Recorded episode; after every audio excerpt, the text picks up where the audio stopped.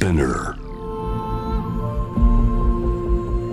Poppen Innovation World Ella podcast from the next Ella. ノンがナビゲートしています。突版イノベーションワールドエラー。ここからは様々なジャンルのイノベーターをお迎えするトークセッション from the next era。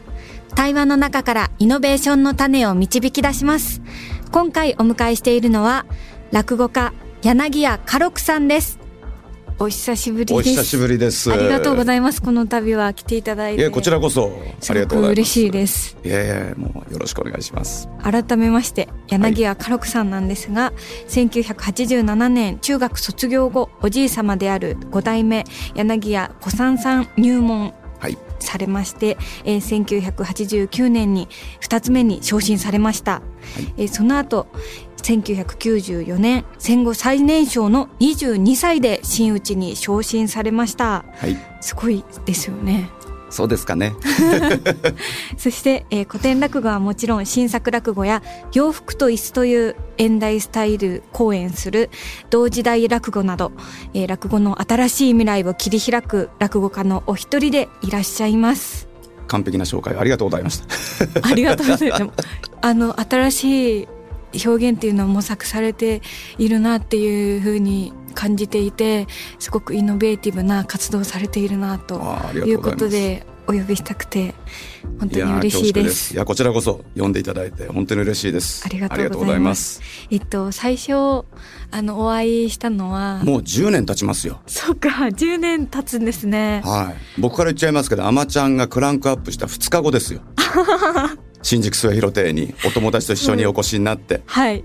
ね。そう見に行ったらその日偶然はい。カロクさんがそうな鳥に変わったっていう日だったんですよね。あのね鳥はね撮ってる10日間のプログラムだったんですよ。ああそうか。だから僕記憶してるのはあれ確かのんちゃんが本当は1週間ぐらい前にはい。来ようとしてたらまだほらこうロケ中であまちゃんの疲れちゃってその日はね来られなくってはい。でとりあえず寄せというものを見に来たら僕がたまたま鳥を取っていたってこあとなんです。れそうでしたっけ？あそうです。そっかそれでその時にあのカロクさんが、はい。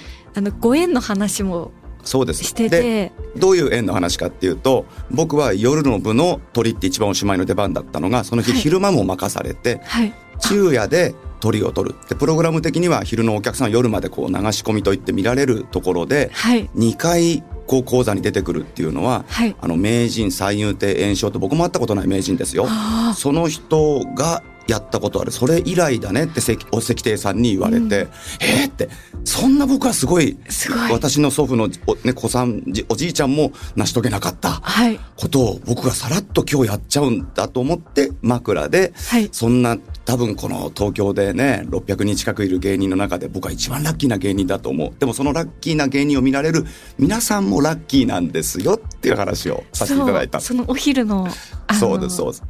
部を見させていただいて、はい。ご縁の話されてるからはいこれにかこつけてご挨拶したいと思ってだ僕びっくりしたんですよ。ラッキーにあやかりたいって楽屋に来たからもう十分ラッキーじゃないですかと。これ以上のラッキーがないくらい。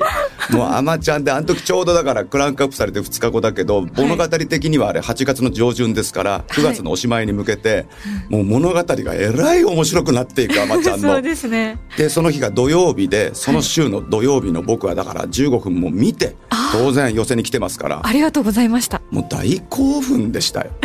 でしかもいつかどんどん喋っちゃいますけど、はいはい僕8月2日が誕生日であそうなんですその次の日の3日の日だったんですよ。ええだから僕からするそのシンクロニシティそのなんかすごいはい。その興奮たるや。で皆さんが8月の2日 SNS とかでおめでとうおめでとうって言っていただいて、はい。そのなんかこう誕生日から1年占うみたいなこうお祝いの仕方をしてくれますよね。はあ。誕生日の日に今年1年いいことありますようにって、はい。次の日いきなりのんちゃんと出会うといういいことが僕にあったわけですよ。ありがとうございます。本当に。私も嬉しかったんですよ。いやいやもうちょっと。本当にありがとうございました。あやかろういやいやもうあやかろうじゃない。かってしまいました。僕ですよもう僕がもうどれほどラッキーなそんなねその三遊亭圓生という名人しか成し遂げなかった三十何年ぶりに鳥を2回取るという快挙を成し遂げた、はいその講座をのんちゃんがあの桟敷席というのが新宿末広亭であって。はいそこに座ってらしたんですよ。もう5校がさスポットライトが当たってるかって僕は見えてたんですよ。ただ他の別に楽屋のメンバーが誰も気がついてないみたいで、はい。あれって。そうあのなんか楽屋で誰も？みたいな感じだったでしょ？そうそうそう、はい。畳のところに座ってらして、はい。でちょうど上下起きると言って落語ってねだんだんもう詳しくなってきたと思いますけど、はい。右に左に向きながら落語喋るんで、はい。目線に入るじゃないの。僕はもう 落語間違えそうになっちゃって、あの時二階染木っていうねあのはい。若旦那が2階でこうあの吉原の外観だけを見て空想妄想しながら遊ぶっていう落語を聞いていただいたんですけれども、はいもう何度も慣れた話なので間違えそうな。えーそう。あれはのんちゃんじゃないかなと思いながら、はい。もう何度も話がもうどっかに行きそうになっちゃって。いやめちゃくちゃ楽しかったいです。やいやいや本当にありがとうございました。なんか落語って伝統芸能で日本を代表する文化でもあるけどなんかそのご縁の話はいの枕を聞いた時になんかすごくなんていうかエンターテインメントというかお客さんを巻き込んでお話しされるんだなって思ってなんかすごく楽しかったんです。ワクワクしてまいした。やありがとうございます快くご挨拶受け入れてくださってありがとうございましたいやいやもちろんですもちろんです。で その後に「スイッチ」という雑誌ですね。えーまた末広亭でいやあれは素晴らしい特集でしたね、もうすごいもう私は唐口師匠からカノンという 花に音と書いてカノンというお名前をいただいて。いやなんかねずうずうしいんですけれどもあの時ねあの今お聞きラジオをお聞きの方にちょっと説明をするとなんかたくさんね多面的なやっぱりのんちゃんをねあのスイッチで特集していてい。ろんなシーンがある中に落語というキーワードで新宿末広亭さんをまたお借りしてね、はい。僕の着物を着てはい。ちょっとなんかこうね物語的な感じに写真を撮ったんですよね、はい落語家にこうなったかのようなね、うん。でそれでちょっとそんなお名前があったら面白いんじゃないかなと思って。面白い。本当に楽しかったです。あのなんかそのスイッチの企画が上がってきた時に、その7つの冒険っていうので、えー7つのテーマの中に落語を入れないかっていう話が出た時にぜひ唐口師匠にいやいやお願いしたいですっていうことで数ある落語家の中から 私を選んでいただいて。ご縁があるんじゃないかってずっと続いてるんじゃないかって信じて。いやもちろんです。ありがとうございます。ありがとうございました。えー柳家家禄さんは中学卒業後に落語会へ入門してされていますが、はい。えこの当時落語以外の選択肢っていうのはご自身の中でなかったんですか、うん僕の場合は結局その、えーその祖父であるね。はい、はい。あの師匠になったのが自分のおじいちゃんですからうんうん。だから子供の頃からずっとこう見ていて、まあはい。落語家に最初のきっかけとしてさせて僕を落語家にさせたかったのは母ですけれども、はいはい。でもまあ最初は母の言うことを聞いて9歳からこうやって講座に上がって落語をやるっていう経験があってはい。でも勉強もあんまりできなかったんで成功体験が落語しかなかったのでなんとなくやっぱりこう落語の方に惹かれていってはい。で中学卒業後すぐに行くっていうのはもうなんか自分では当然という感じになるほど。だから他のことをやろうってね考えられなかったですよ。ああもう落語一本でなんかそういう感じでしたねその時ね。まあ、その割にはさっき言うようにお芝居やったりとか、はい。まあ、テレビ声がかかればね、うん、いろいろ言葉番組出たりとか、はい。ちょっとしたドラマ出させてもらったりとか。うんで今でもそうしたいと思ってるのではい。あまり一本ではないんですけど、まあ、それでも芯になる部分は落語ですがね。はい。やもう本当に楽しいすごいすごい素敵だなって思ってます。あと同時代落語はいはいで、はい。洋服で椅子に座ってやるっていうのであのそう本当にそれこそイノベーションはいだなって思ったんですよ。なんかこれってどういう発想で始められたんですか？あのねまあ最初はあのー番組企画だったんですけれどもね。あ今はい。はもう変わってしまいましたけど、あの小倉さんがいた当時の「特ダネ」っていう番組でフジテレビ系のね、はい。朝の情報番組で亡くなった人を、まあ、取り上げるコーナーっていうの過去にもいろいろあったらしいんですけれどもはい。で白羽の矢が僕に立って家禄さんでそのコーナーをやりたいって「まあ、温故知人」っていうコーナーのタイトルがつきましたけど、はい。古きを知りって新しくを知る何ですか？ね知るっていうことを最後人という字を温故知心を温故知人という人に当ててうん。でまあ亡くなった人の功績を VTR で見せていくこう VTR と VTR の真ん中にはい。スタジオで3分間落語でやるっていう。はあ。でまあスタッフの希望したのは着物に座布団のスタイルだったんですけれどもはい。直感ですねこれこそね。洋服でこういうスツールの、今今もちょっとスタジオでスツールの椅子に座ってますけれども、はいそういうスタイルでやりたいって僕から逆提案をしたんですよ、スタッフに。そうなったんですね。はい。したらスタッフがそのまま、その僕の希望を飲んでくれて、はい。で、3ヶ月で終わる予定が2年半続きまして、そのコーナーが。すごい。107人か8人ぐらいのはい。方を取り上げて、はい。その物語を僕は喋りましたね。うわーはいすごいです。で、そこをきっかけに、はい。生のライブでも、そういう同時代落語っていう名前をつけて、はい。まあ、その落語も当時はね、やっぱり同時代であった着物を着てるような落語家だけではなくて、客席にいるお客さんも着物を着て、はい。共に正座して同じ長屋の話、すべてが同時代。はい。だからはい現代に落語が生まれたら着物に座布団ではないだろう。うん今みんなが着ている洋服のスタイルに、えー座布団に正座ではなくて椅子に座って同じまあ暮らしの話全てが同時代、だから硬い名前ではありますけれども、はい。同時代落語っていうスタイルで、まあ、一応洋服は何でもいいんです。T シャツ1枚だって構わないんですけれども、はい。着たい服に何か椅子でもだからそれは腰掛けるってことですよね。箱でも岩でも何でもいいんでとにかく座るというスタイルで、はい。はい、やってるのがその新作をやるときにはそれで古典をやるときには着物に座布団でって今こう分けて。あーなるほど。ビジュアルをねでもねそれはねごめんなさい僕ばっかりどんどん喋っちゃいますけど、ええ聞きたいです。結局どっちでもいいんですよあの落語って今でも CD とか音源で発売してる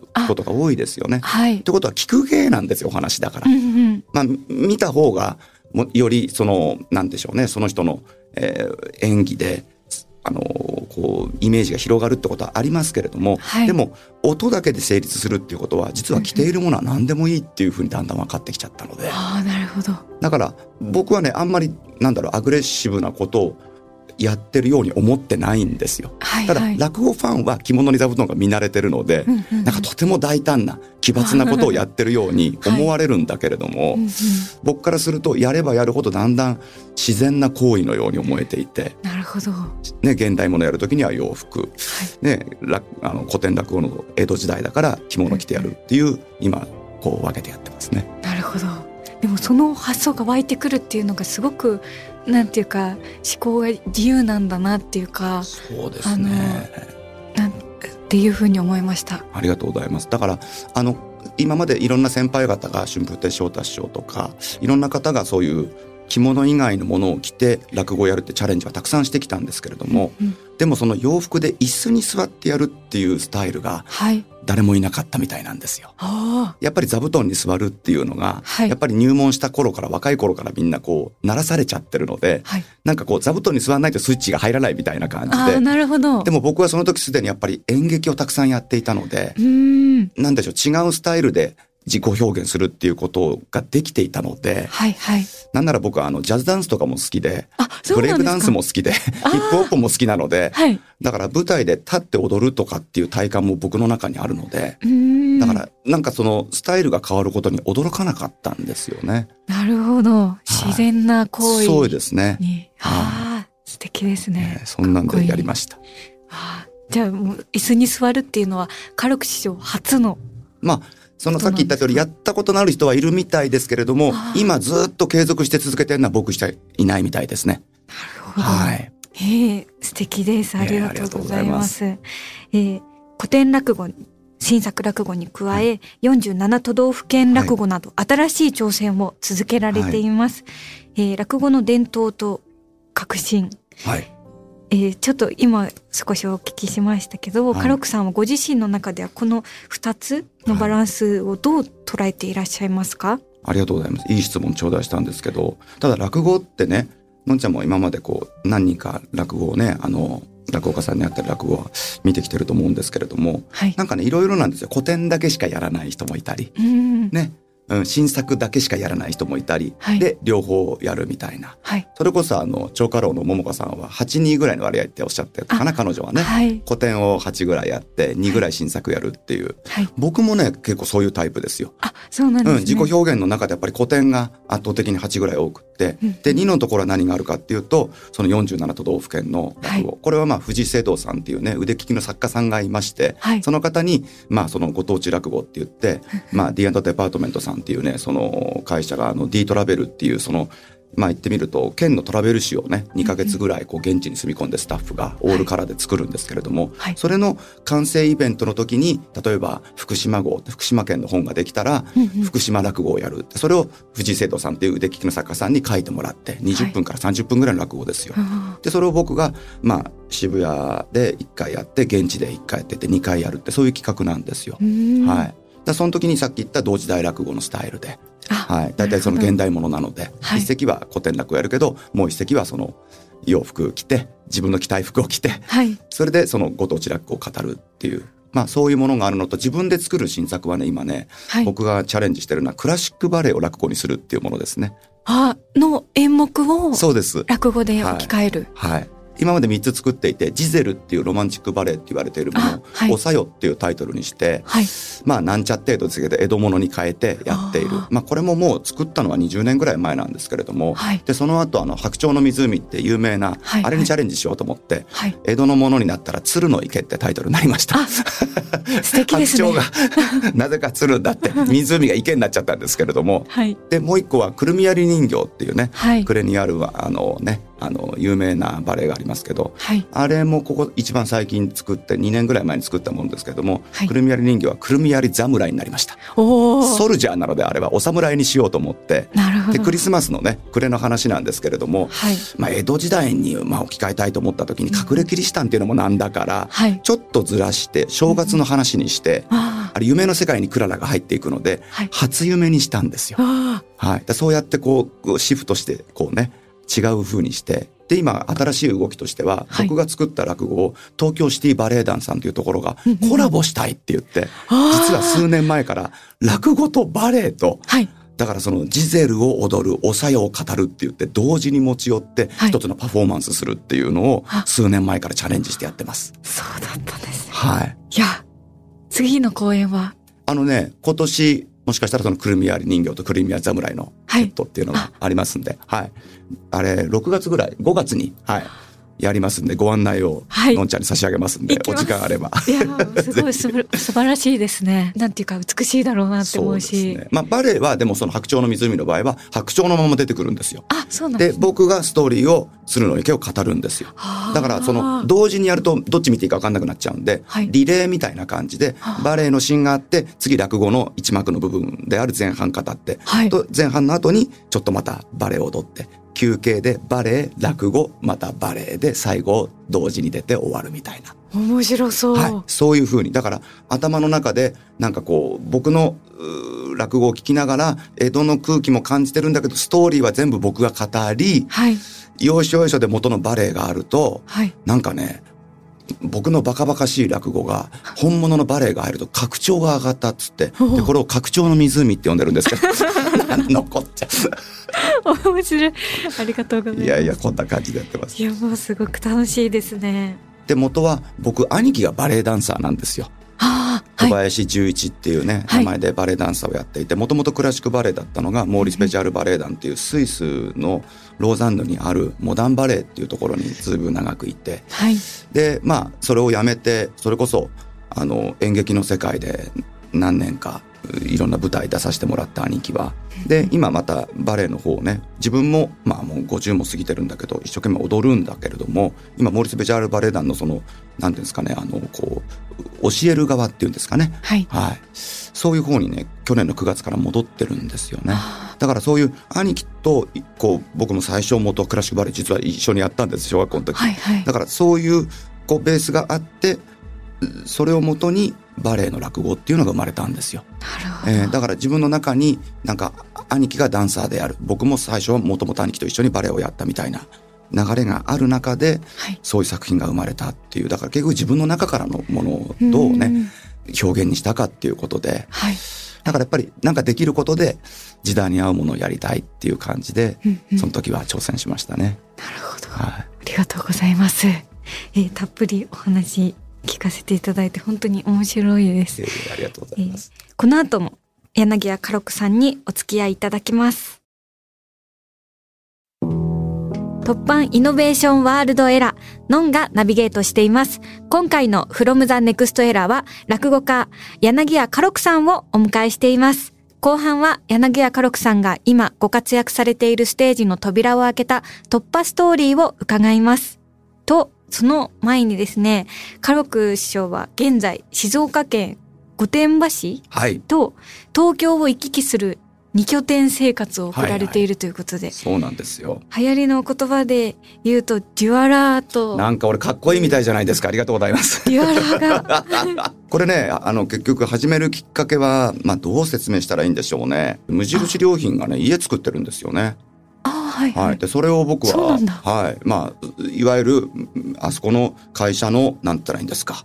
えー家をこう建てた人のところに、まあ、こう、訪ねに、文化人が訪ねに行くみたいな企画があって、あはい岡山県の倉敷まで30代のご夫婦が建てた家を見に行くっていう企画に乗っかって行ったわけですよ。はいで、まあ、それまでは僕今結婚してうちのかみさんとも13年になりますけどこれも数年前の話ですから結婚して数年経って、まあ、お互いにずっとマンションで暮らそうみたいにうちのかみさんとは言ってたわけ。はいところがその無印無印良品の家を見た時にですねはいこの家を建てたいというふうにはもうね取りつかれたようにですね 気に入ってしまいましてあ、。そうなんですね。まああの後でわかるんですけどあの熊健吾さんって有名な建築家さんがいますけどあ,、の熊さんがデザインしたはい家だったんですよ、あそれはね。そうなんですね。はいあ無印とコラボして。そうなんですよ。。まあ、いくつか家のタイプはある中に、それぞれこう、建築家さん違うらしいんですけど、たまたま僕が気に入ったのが、熊健吾さんのデザインということで、はい。でまあ、うん特徴としてはね、本当に三角屋根の白い家で、まあ、白壁にあの木の、まあ、フローリングってやつで、流行りのスタイルではあるんですけれども、はい。まあ、断熱が外断熱と内断熱ってこう断熱がよくって、はい。ガラスもトリプルガラスなんて言ってこう気密性が高い、はい。だから言ってみると魔法瓶みたいな作りなので、ん。だからこう吹き抜けも多いっていうのはこれあのもう一個 SE 工法っていうなんか丈夫な工法をね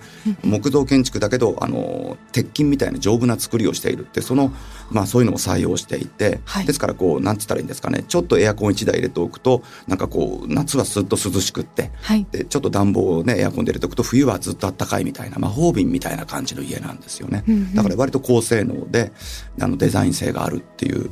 でこれを建てたいと思ったんですけれども東京はご存知のように高いですからはい。えー落語家をやっている以上僕はあの無理です。ちっちゃい家になっちゃうんで理想ねもうちょっと大きな家だったんで,で、はい。郊外に行こうっていうことででどこに住みたいかなと思った時に富士山が僕は好きだなと思って、はい。じゃあ富士山の周りにしようと思った時にどうしようって。うちの妻があの御殿場市に知り合いが何人か友達がいたのでうん。友達を頼ってちょっと案内してもらってやっぱ御殿場って街が気に入って。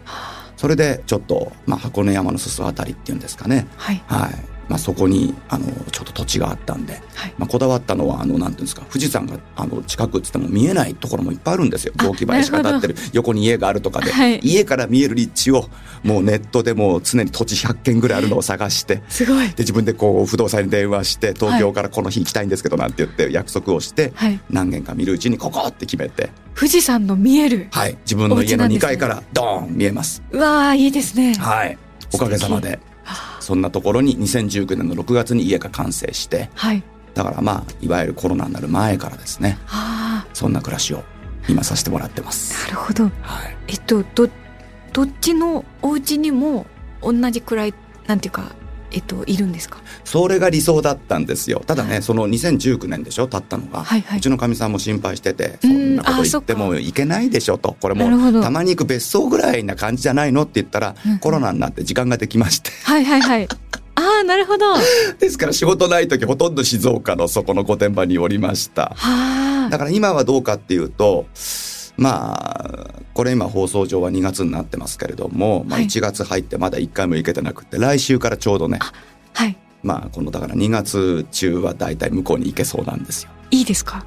いいです。あはい。で何がいいってやっぱり東京の東京にしかないお店とかね、あはいはい。やっぱりこのなんでしょう東京のこう持つパワーっていうのはあるんで、その良さはもう東京生まれなので分かってますけれども、やっぱりこうちょっとした郊外に行くとやっぱりこう山でしょ。うんこの時期はね冬場はね山柄って鳥が飛んできまして山が。山柄。はい、これはまあもちろんあのハイキングしてる人では有名らしいんですけれども、ね。あの人懐っこい鳥でえー、手にあのひまわりの種を置いとくとここへ止まって餌ついばんで持ってくんですよ。手の上に？手手の上に。かわいい。はい想像だけで。もうすごいですよ。だからそんな暮らしを僕は都会生まれの人間は知らなかったので。はい。で、当然近くに温泉もあるから、銭湯に行く感覚で温泉に、今日はあっちの温泉行こう、こっちの温泉行こうって言って、わあ、いいな。それも楽しいし、はいといってその御殿場っていう場所は海岸の方に出てくると沼津とか三島がある。はいちょっと山の方に行くと山梨県の、えーつまり山中湖から川口湖、富士吉田っていうところ、いろいろね遊ぶポイントがね、で、後ろに行けば箱根があって、はい。小田原があって、こっちに行くと熱海があって、うわあ、だから車でいろんなとこ行けるんで、最高ですね。もう飽きないんですよ。うわあ、素敵。で、富士山は本当に、なんて言うんでしょう、あの、サンセットですよね。やっぱり夕暮れが、何にも雲がなく暮れていくのも素敵だし、はい。雲があったら本当に芸術的にその明かりの照らし方が違うし、はいといって夏は真っ黒な漆黒のね、はい富士山にこう日が暮れていく。シルエットだけはの。い。で、登山していく人の明かりが点々点々点って見えるんですよ。これは東京からちょっとしか見えない人間には分からなくって、はい地元のあの辺住んでる人はみんな見えていて、夏の2ヶ月間だけ、はいそういうこう、人が歩いてる点々点を夜中こう見るっていうのも、ちょっとアンビエントライトを見るような感じで楽しくって、はい。素敵ですね。だから、未だ家が建って3年、今年4年目になりましたけど、はい。何にも飽きない。行くたんびに楽しい。そんな暮らしをさせてもらっています。どうですか、のんちゃん？めちゃくちゃ憧れます。いいなーって今すごいはい。聞き入ってました今度。機会があったら遊びに来てください。あ、ちょっとうちでイメージを作って。嬉はいしい。のんちゃん、のんちゃんのスタイルの、それこそアトリエ兼、そんな家を建てたらどうでしょか？いいうですね。デュアラーになるなら。そうで。す。デュアラーどうでしょうか？いいですね。ありがとうございます。はい。嬉しい。嬉しいって言ってた。もう行くつもりになってた。来てください。もう全然いいです。もありがとうございます。えー次々と新しいチャレンジを続けられているカロク師匠なんですが、はいこれからの夢や目標、ビジョンなどはいかがでしょうう。か？はい。僕ね、だから、そういうふうに正面からドンって言われるとね、チャレンジをするっていうことをこれからもチャレンジするというか、なんつったらいいんですか。ううんん。だから年だからっていうことで何か変えていくっていうよりも、まだまだ今までと同じような感じで自分が、うん、これをやってきた上に新しいこういうことしてみたいなとか、そのチャレンジっていうことですよね。はい。うん、もちろんそのお客様に喜ばれることをやるっていうのが落語家だと思ってるので違う言い方をすると飲食店と僕は同じだと思ってるのでやっぱりほら食べるお客様が主役じゃないですか。はい。ね、シェフがどんなに今日うまくできたっつっても食べた人がしょっぱいとか辛すぎて食べられないっていうとその店は流行らなくなるわけではい。だから結局主役はお客様であるっていうのは僕は落語では思ってるんですよね。といってこれを媚びを打ってさっき言った話でやりたくないことをやるのか自分のやりたいということとお客さんが食べたい聞きたいっていうことが折り合うところを探していくのかっていうことで言うとチャレンジばかりだとはい。つまりそのよく出るかねしうまあの失敗するかわからないわけですよ、はい。そればっかりだとお客さんが失敗したものばかり食べさせられちゃうとたまったもんじゃないので,、ですね。だからチャレンジもしつつ当然自分の技も磨いていく、ううん。んこれが家禄さんだってこう喜ば喜んでいただいているものがあれば、はい。当然それもねう常にこうクオリティ高く出せるようにはい。お稽古に臨んで本番に臨むってことはしていきますけれどもさっきお話ししたあのバレエの落語だったりとかうん。47都道府県の新しい新作のものであるとかうん。そうですねだからなんだろう僕のチャレンジの中ではもしかしたらそのお芝居もそうだし、はい。うん、ナレーションの仕事であったりとか朗読の仕事であったりとか、はい。はい、違うその落語から離れた喋るっていう表現も含めてし続けたいと思ってます。はい楽しみですね。はいこれからもすごいワクワクします。はいえーお知らせを含めてこの先のご予定を教えていただけますでしょうか？はい。えーっと、まあ、いろんな会をさせていただいてるんですけれども、一つ、えーお知らせしたいのは3月の31日にですね、あ、それこそ先ほどの最初の話題で、ね、スイッチという雑誌で、のんちゃんとね、はいあそれこそ10年前だ、最初にのんちゃんが来てくれて、新宿のすみひろ亭さんですよ。あそこで、あの、3月の31日に、まあ、余市会という名前で、そのほら、31日ってこう余る月がね、1日こうありますよね。はい。上関中関下関って10日間ずつのあの区切りなのでプログラムが1日こう余った31日は特別プログラムになるんですね。で、石亭さんから1日僕は独演会って君があの要するにプロデュースして会をやってくださいって任されている1日があってはい。で、その会がちょうど、はい、3月の31日、えー夜席なので、夕方5時ぐらいから、はい。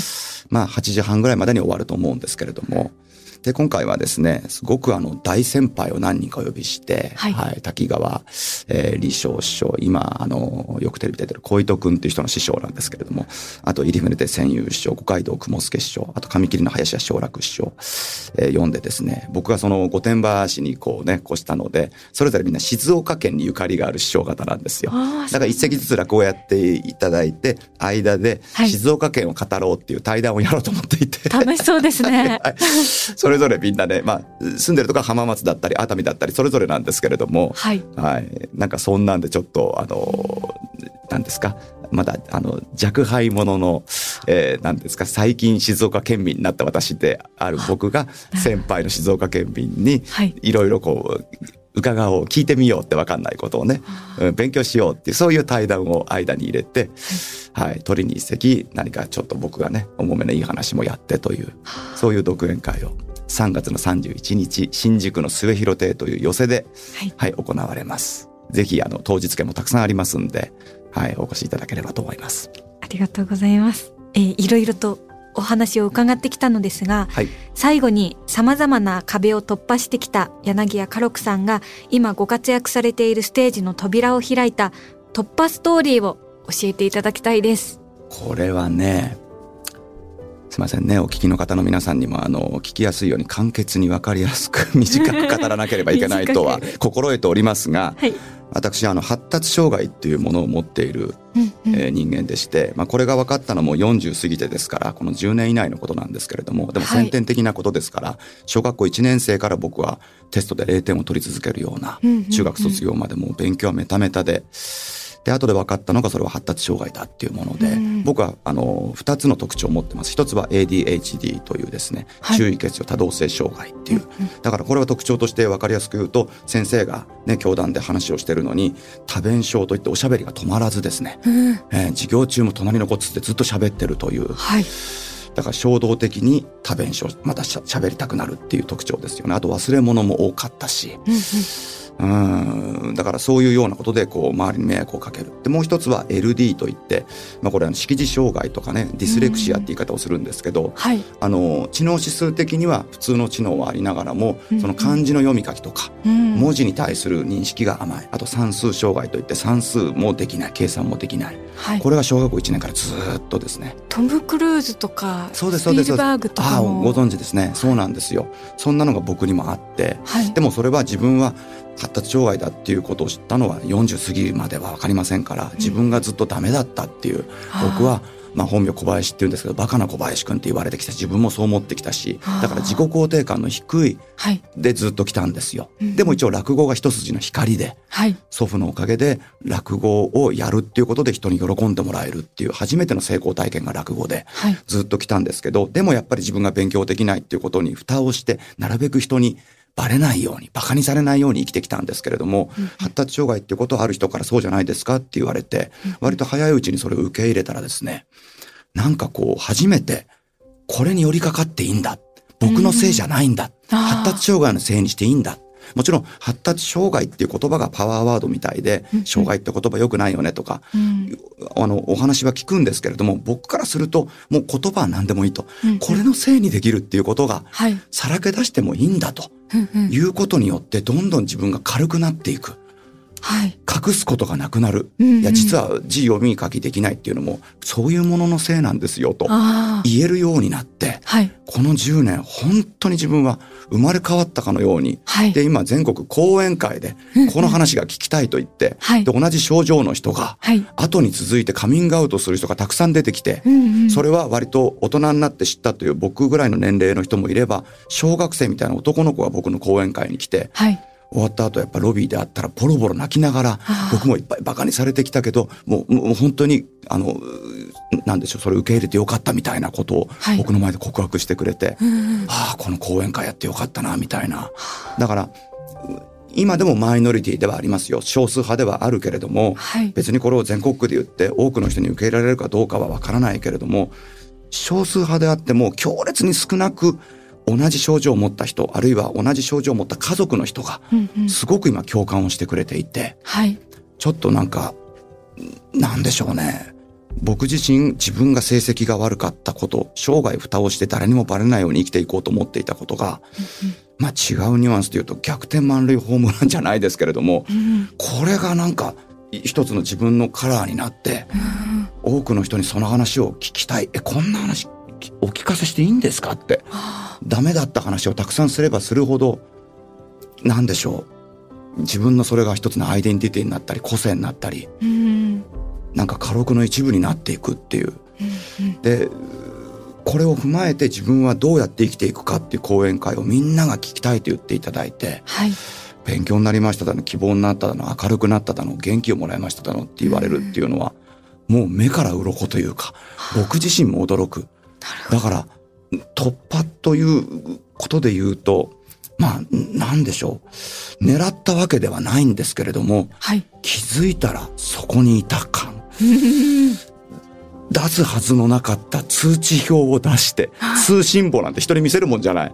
5段階評価の1ばっかりの主要科目。でもこっちに、あの、美術と音楽は5だったりするんです。4だったりするんだけれども、す素晴らしいそうなんですよ。こっちの国語算数理科社会英語はほぼ1か2ばっかりの、はいこれが印籠のようになっていて、これをだから自分の著書の中でもそういうふうにね、提示して、嘘じゃないんですよ。こんなに勉強できませんでしたみたいな話をするような日常が来るなんて、はいまあ夢にも思っていなかったので、本当に柳家六第一章が40歳まで、第二章が40過ぎから始まったぐらいにはあ違う。だから前世の記憶みたいなそれまで、はいなんか不思議な体験をしてるかのような。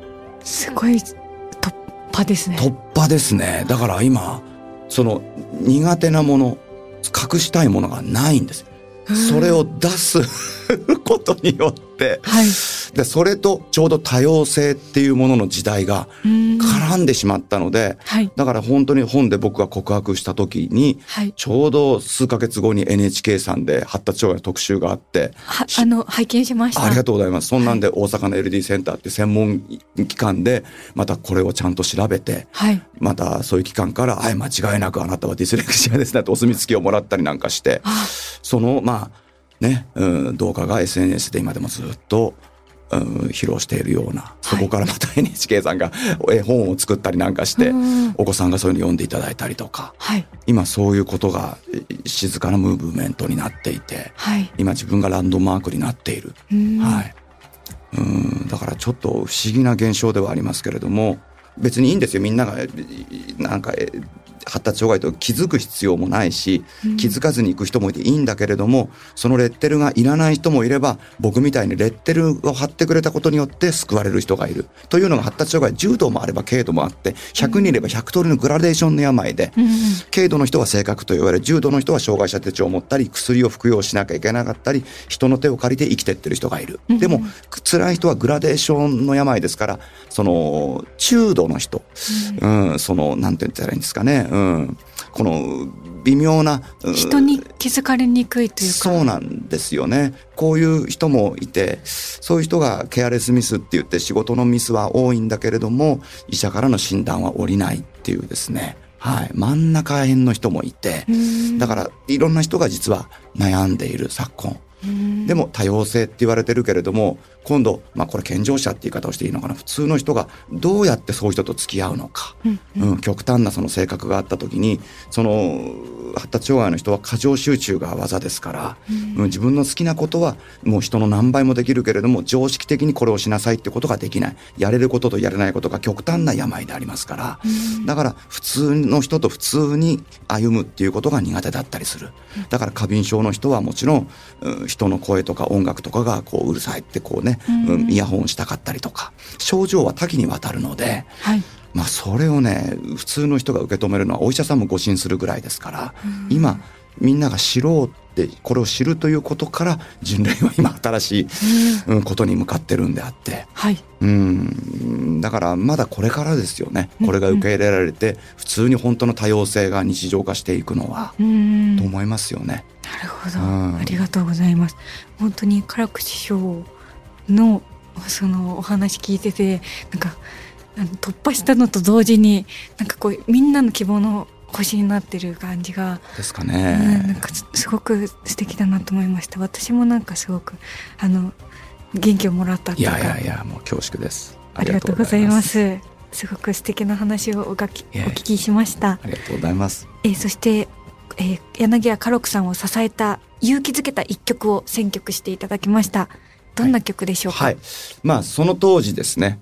あの僕は20代よく聴いていた曲ということの紹介にさせていただきたいんですが尾崎豊さんですね。ただ僕は残念なことに尾崎さんが亡くなってから存在を知ったのではアルバムは全て買いましたけれども、はい。最後にそうか彼はいないんだと思う喪失感もありましたが、うん。もがき苦しみながらもその強さがあったじゃないですか尾崎さんっていう人にはね。うん。で僕にもちょうど20代足りないものはそれだったんですよ。はい。落ち込んだ時にこの野郎って言えるようなその強さっていうか、うん。自分自身にも知った激励するような、はい。後からですからその発達障害って知るのはね、うんいろんなことにこう自己肯定感が低かったりとか辛い日々を彼に僕が重ね合わせてその勇気とか何くそをやるんだっていうエネルギーをもらった、はい。まあ、その中の一曲から「えー、15の夜」聴いただきます。ありがとうございます。え、from the next era 今回は落語家柳家家六さんをお迎えしました。ありがとうございました。ありがとうございました。